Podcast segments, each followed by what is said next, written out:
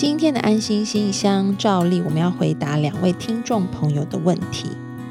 第一个问题是来自 Volcano 的来信，他说：“安安老师，什么样的男人可以嫁？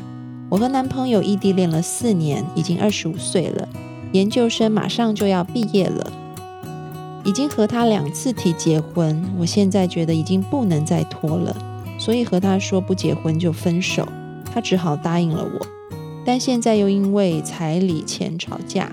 他说我提出的六万彩礼可以给，但给了之后，希望我可以再还给他父母，因为觉得父母已经付出了很多。但是彩礼本来就会由我的嫁妆补上。他恋爱这么久，似乎一直很注重家里的想法，又是外地人，我一个人要面对他整个家庭，这样的男人可以嫁吗？听完了 Volcano 的来信，安老师觉得现在你的心里一定是又急又气，觉得对方怎么都不动作呢？嗯，其实这个问题不是这个男人可不可以嫁，而是你可以看到在你们两个的相处模式当中，比如说从你嗯主动提结婚，不然就分手，啊，或者是你希望。他可以付彩礼，但是他希望可以不用付啊，就可以看到说，其实，在你们的关系当中，你是一个很主动、很积极，把目标设定就要去完成的角色，但是他相对来讲，在你们的爱情关系当中，是一个比较被动的，然后希望可以嗯维持原状的这样的一个角色啊，然后。安安老师要提醒的是，在婚前这样子的模式，一定也会带到婚后里面去啊，因为这已经是你们习惯的感情相处的模式了。那么，所以你自己就要好好的去想一想，在婚姻当中，你是不是一直想要去扮演这样子主动的角色？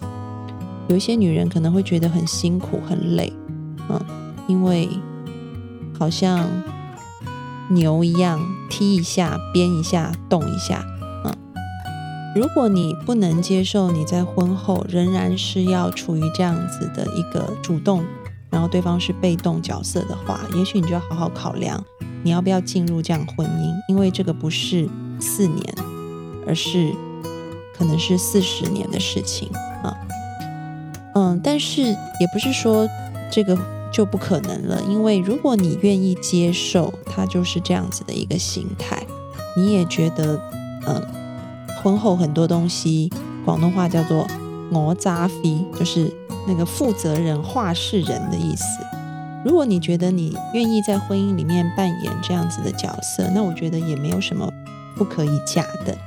所以一切就存乎于你想要怎么样子的婚姻。那你可以看到，从你们的相处模式看来，以后也许你遇到的婚姻会是这个状态，看你能不能接受。如果可以的话，那就好好的走下去；如果不行的话，那就彼此好好的祝福。希望你可以早日找到答案。下一封信是来自于就这样简简单单的生活。他说：“安安老师好，如果爸爸是大男人主义该怎么办？他在大事上做决定一般都不和妈妈商量，这次真出了大事。爸爸拿姑姑的钱投资，曾经两个人收益都很好，但现在被套牢了。为了还债，居然拿了我们家房子抵押贷款给姑姑。妈妈很生气，说姑姑赚钱的时候也有份，现在也要承担。爸爸就觉得和姑姑的关系不能弄僵。”可是我们家现在就是很困难，看着大人们这样，我真的很难过，不知道该怎么办。嗯，安安老师要说，你现在卡在爸爸和妈妈中间，心里面一定是很忧愁的。但是没有关系，我们现在可以来想想怎么样来解决。基本上，家庭是一个系统来的。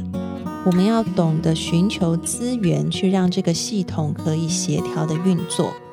看起来，爸爸不会听妈妈的，也不会听你的话，因为他很大男人主义。所以你现在就要想着，我要怎么样把这个系统扩大一点，让其他有可能影响爸爸的人来解决爸爸跟姑姑之间的这个事情。所以，也许在你们的家族里面有你爸爸很尊重的人，可能是爷爷，或者是爸爸的其他的兄弟姐妹，甚至是姑姑。我相信爸爸也是。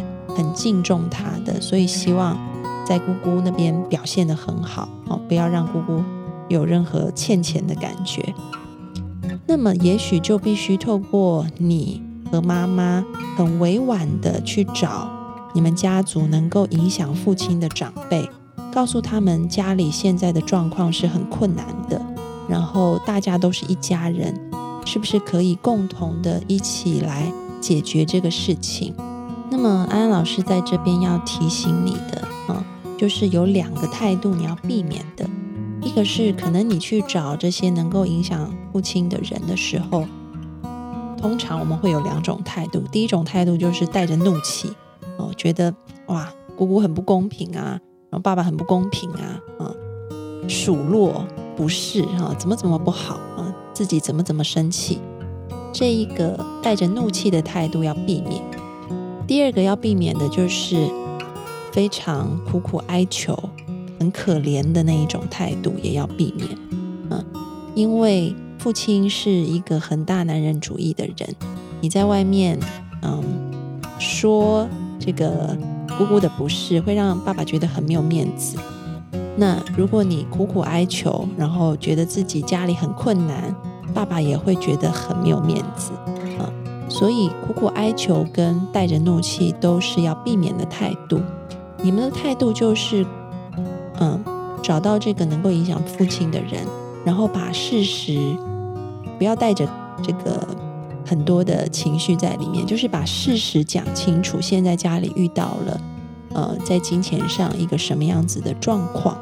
讲完事实以后，就说大家是一家人，可以一起怎么样来把这个事情协调的比较好。甚至呢，在这个过程里面，你们可以用一种非常感谢大家愿意帮忙，包含感谢父亲的态度，一起去处理这个事情。感谢父亲对这个家的付出，感谢姑姑借你们钱，所以之前让家里也多了一些收益。然后用这样子的态度去跟整个家族系统来谈的话，我相信会有一个比较圆满，然后比较顺利的结果。